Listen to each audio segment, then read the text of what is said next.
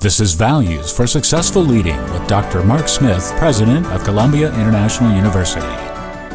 Leaders, are you pressing toward a high calling? Philippians 3:14 says, "I press toward the mark for the prize of the high calling of God in Christ Jesus." D.L. Moody was a man driven by a high calling.